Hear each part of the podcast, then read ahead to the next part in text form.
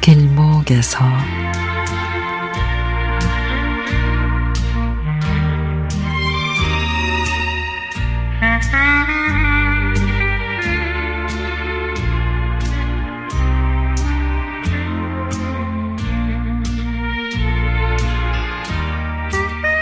코로나로 인해서 집에서라도 운동을 좀 해볼까 싶어서 허리 운동기구를 구매했습니다.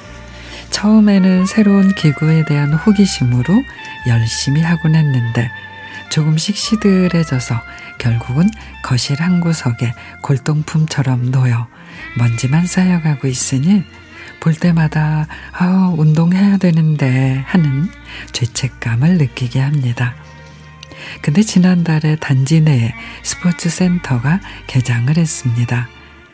일주일에 며칠씩은 남편하고 운동하러 갑니다.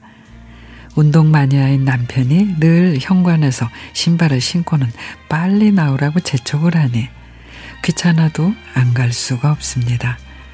주말에 딸이 와서 자리만 차지하고 있는 운동기구 나눔하지 뭐하러 갖고 있냐고 그럽니다. 안 그래도 우리는 재활용에 내놓고 몇 번 사용하지 않은 제품입니다. 라고 써놓으려고 했다고 그랬더니 딸이 중고 거래에 나눔하면 바로 필요한 사람이 가져가는데 뭐 그렇게 번거롭게 하냐고. 신세대와 구세대의 차인가 봅니다.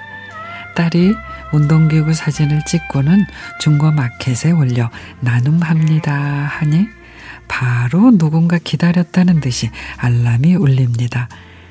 나눔하려는 분이 퇴근하고 오시겠다 그래서 시간 약속을 했죠.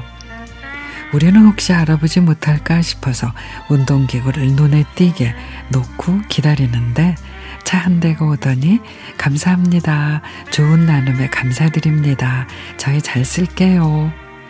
젊은 부부가 깍듯이 인사를 하며 우유 한 광을 주고 갑니다. 얼떨결에 우유를 받아들고 인사를 나눴는데 기분이 좋더라고요. 작은 나눔에도 행복할 수 있다는 것에 감사하면서 딸 덕분에 재활용장에 가져가지 않고 서로 주고받을 수 있었네요. 앞으로는 저 혼자도 나눔이 가능할 듯 합니다.